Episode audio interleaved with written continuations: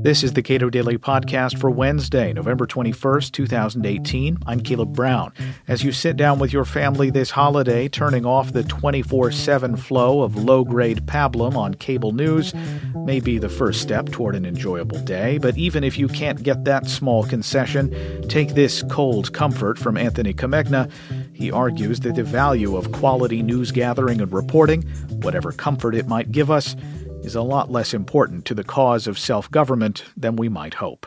As we record this, Jim Acosta, a, uh, newsman from CNN, who I guess is their chief White House correspondent, was recently prohibited from uh, White House press briefings, a place that is well known to produce very little of value for the news consuming public.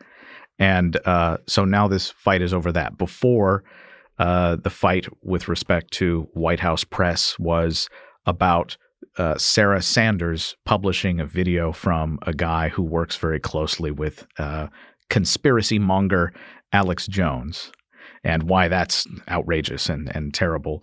And it, it got me to thinking well, there are a lot of different ways that people are going to interpret this, I think, largely meaningless event. If you care about like quality news coverage one guy no longer being in the room is not that important. And news gathering that is consequential probably doesn't come out of white house press briefings.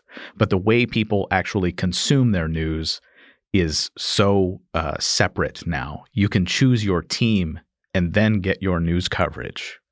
And uh, at least with respect to television and i guess that's true of newspapers to some extent as well and websites so my question to you is what parallels do we have going back, you know, 150 years to say, well, this separation, the fact that people are not are are able to broadly not consume the same sets of facts.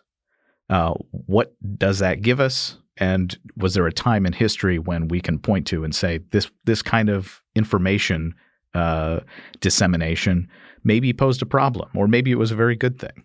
Well, yeah, don't you remember the great days of White House press briefings when the Bush administration could come out and lie to the entire country and everybody would dutifully go, oh, okay, great, okay. That's what the White House says, moving on. And nothing ever exciting happened at a press briefing. That was great. Great things happen from that kind of world. Yeah. No, I, I'm not, I never get like singularly depressed by things like this that we're in this kind of a culture because really there are plenty of parallels to draw on in the past. And I mean in in some sense that should be discomforting because the past turned out so badly too. you know, it doesn't spell great things for the present, uh, but hey, maybe people find some sort of comfort in the idea that we, you know, we have had to deal with things like this before, and the world wasn't great for it, but it also didn't fall apart. And people did sort of learn how to deal with it. But on this specific point of uh, how people get their news, I mean, uh, the the historian, uh, you know, I spoke with Michael Douma recently about uh, history and how it's sort of a, a prism into which we're tr- we're trying to make draw out the most relevant things to uh, tell a, a, story, a, a, substantial and real story about the past, um, and how people get news and how they are informed and the actions that they take based upon what they've learned are are, are pretty important today. And uh, with you know the way people consume social media, how they're strongly encouraged to to look at and engage with things that they probably already agree with, and you know how we choose our friends and that sort of thing. When we go back in time, it seems much clunkier in terms of uh, our ability to uh, sequester ourselves into these kinds of echo chambers, these reality tunnels, if you will. Yeah. So my my field of specialty is the Jacksonian period, which is incredible. Um, I just find it the the most deeply fascinating period of American history because absolutely everything about life changed from one end of the period to the other. In about 30 years, give or take, practically everything about normal life changed. And it was in ways that people could not possibly have predicted at the beginning of the period. So at the end of the War of 1812, it could take you weeks to get from New York to New Orleans. It could take you more than a month to get from Pittsburgh to New Orleans by way of the Mississippi River. Uh, and then you would have to travel on land by foot over old Indian trails to get back north. Um, and by the end of this 30 year period, people have the ability to transmit their thoughts electronically, instantaneously across thousands of miles of space. And the entire of the entirety of human existence is transformed by that fact. And everything seemed possible to these people now. The whole world of, of dazzling uh, imagination that had existed in fiction beforehand suddenly became very real possibilities. And, you know, people were using electricity to reanimate corpses. And they thought that uh, electricity and telegraphy could be a way to communicate with the dead because they existed somewhere still in the world of energy and electromagnetism. And, you know, the new Victorian science opened up all sorts of incredible uh, imaginative pathways for people and the sort of future they thought they could make for themselves. Now, some of the, the other, besides telegraphy, some of the other amazing inventions for revolutionizing communications were, were more humble things like steam driven presses to print newspapers that could now make uh, newspapers that cost pennies. So there were penny papers that were the first, you know, very widely available uh, newspapers that printed tens of thousands of copies and had very wide circulations. Um, and they started popping up in the 1830s and spread everywhere in the 1840s and you know more people than literally ever before were reading and consuming news like in uh, it had never existed in any country. Um, and you know add to that railroads and canals and people are moving everywhere much faster and the the nation sort of shrinks dramatically. Uh, and it, you see very clearly in the record over this 20 30 year period people become intensely more interested in the affairs of their neighbors. Not their immediate neighbors mind you but anybody they might consider a neighbor. So everybody in the country is a potential neighbor when you can now travel to them within a day or a couple days' time. And you can talk to them instantaneously by telegraph. Or you can get the news from their newspaper wired to yours so you can find out everything that's going on in the country that might possibly have, be of interest to you, and you can get involved in it. And that really is the the big transformative thing that I see from mass communications in the period is this new sense that now very distant people who otherwise would not have much to do with my life, well, I can now have an awful lot to do with theirs, and vice versa. It, it, reminds me there's a there's a moment on the show Deadwood when uh, uh, Earl Brown, uh, who plays Dan Dority on Deadwood, he's sitting there just going through a newspaper, and he just sort of slams it down and says, "I wish they had more news of the baseball." and eh, you know there are any any number of things that people would be more or relatively more or less concerned with, uh, given their station in life, given their uh, uh, area of work and things like that. But in terms of penny papers and uh, what counts as influence at the time, is there some clear shakeout of well, these sort of things were temporary and they were less than credible, and so they died. That's what I'm looking. That's what I'm hoping for. That there's a story. There's a story in there about, well, nobody trusted this paper, and it they routinely lied, and so it went away. That's please tell me that story uh, existed somehow. That story happened constantly. So much, in fact, that that's the normal. That was the normal process. So every part, every paper was a party paper unless it was just simply a commercial paper, some sort of commercial advertiser and you know price bulletin. Um, every paper was a party paper that ran its candidates on the masthead, and they got p- party patronage to do it. These the, the journalists were not properly speaking reporters. Okay, that's a that's a very modern invention, basically by people who want to lie to you about how objective they're being in the media. That's ridiculous. People of the Jacksonian period had no pretensions to objectivity. What was the point?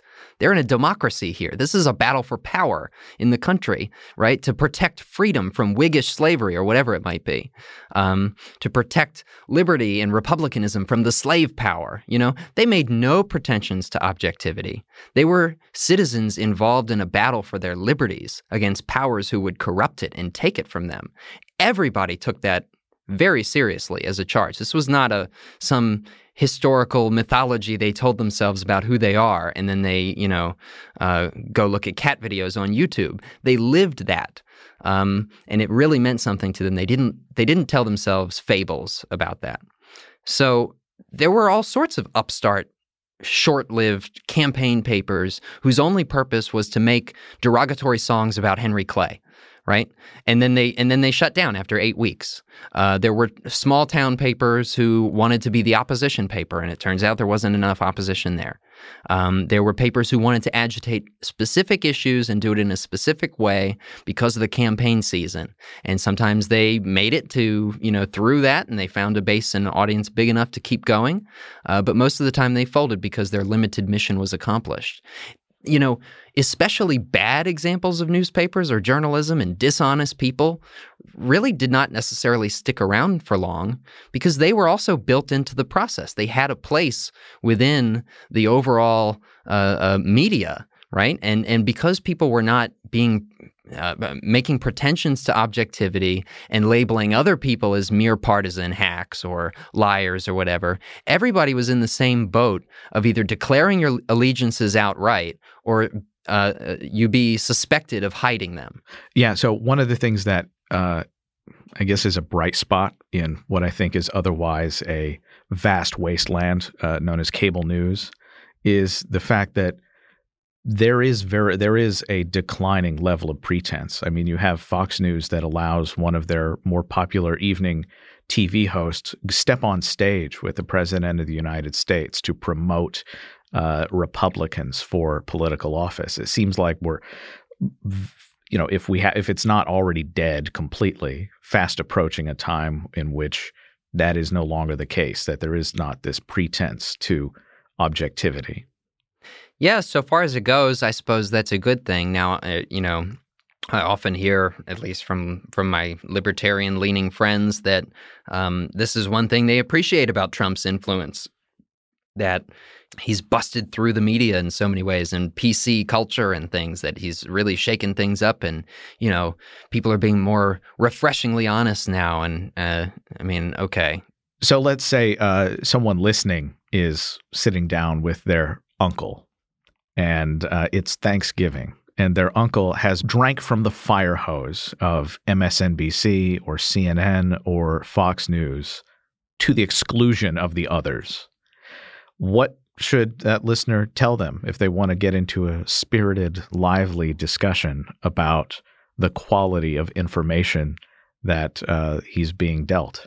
Uh, you know, I think that's a that's a little bit of a tricky question for me to answer because it's not i i don't see the problem as one of like qu- quality of information.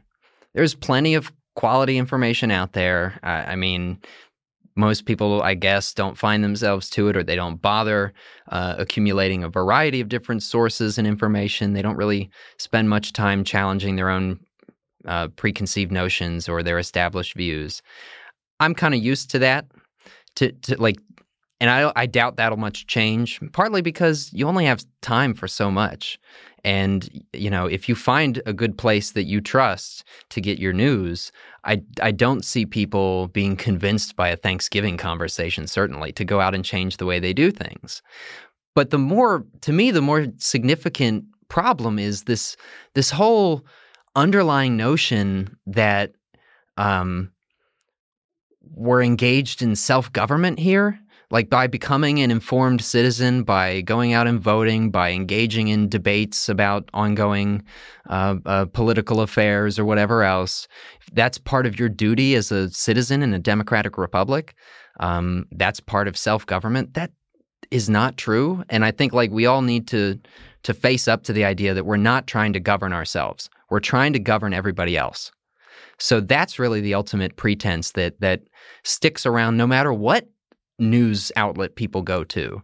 They all are wrapped up in this idea that they are an essential part of democracy and republicanism. Um, and as long as people are informed by consuming good media, they will be able to make good decisions to to govern themselves. And that is still a lie. We're not trying to govern ourselves. We're trying to govern everybody else. We're not setting rules for our own personal behavior because we think those are good general rules to follow.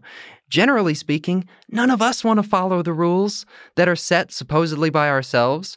We only get really concerned when we think somebody's going to be interfering with our interests or we want to stop people from doing X, Y, or Z. Um, and it's it's not actually about setting up rules that I know I'm going to follow because I'm a responsible citizen and I just think that these are good ideas for everybody else to follow. It's it's a the vast majority of people, it seems to me, go out and vote because they're angry at their fellow human beings. They want to control their behavior. Uh, there's some sort of tribalistic elements going on. And it really doesn't matter what media you consume. My God, there are d- much deeper myths and problems here that involve, you know, overturning hundreds of years of of established history and you know preconceived wisdom about what we're up to. Um, you know, I recently did an interview for Liberty Chronicles with an author uh, who writes about a man named Stephen Hopkins. Hopkins was on the Third Supply going to Virginia in the early Jamestown years. I think 1609 was when he, he got on board the ship called the Sea Venture, which was leading the third supply. Hopkins was just a sort of middling class person, not very wealthy, not very educated, but he could read and write. He worked for the church to some small degree as a clerk. And he goes on the third supply as a as a minister's clerk. And the Sea Venture is the flagship of this this uh, resupply mission to Jamestown. It gets smashed apart by a hurricane, and miraculously, everybody survives. They make it to Bermuda. The rest of the convoy goes on to Virginia, thinking that the Sea Venture is just lost at sea forever. Uh, Virginia is a disaster, of course, and nobody in the working class wants to be there because it's basically a, a prison camp. Hopkins decides to lead a rebellion on Bermuda to set up a colony of Maroons and castaways there. They said the charter for Virginia that bound us to the company is null and void since we crashed on Bermuda. It's time for us to build our own society here, fresh, by the consent of the governed, because here we are, all together on the beach, agreeing to govern ourselves. Well, the admiral and the governor uh, quash all of those rebellions pretty handily. And they uh, use terrorism to get ships rebuilt and they go back to Virginia. Stephen Hopkins, about 20 years later, uh, is probably the author of the Mayflower Compact and one of the prime signatories to it. His idea from the time of Bermuda, 30 years before Hobbes, 40 years or so before John Locke, was real consent in government real government built from the bottom up where we actually do govern ourselves. I mean, he wasn't reading any kind of penny presses, party presses. He didn't have telegraphy. He just had the right idea that people actually can govern themselves if if the powerful leave them to it. Anthony Comegna is assistant editor for intellectual history at libertarianism.org. You can rate the Cato Daily Podcast at iTunes, Google Podcasts, and anywhere else you get your podcasts. And you can follow us on Twitter at Cato Podcast.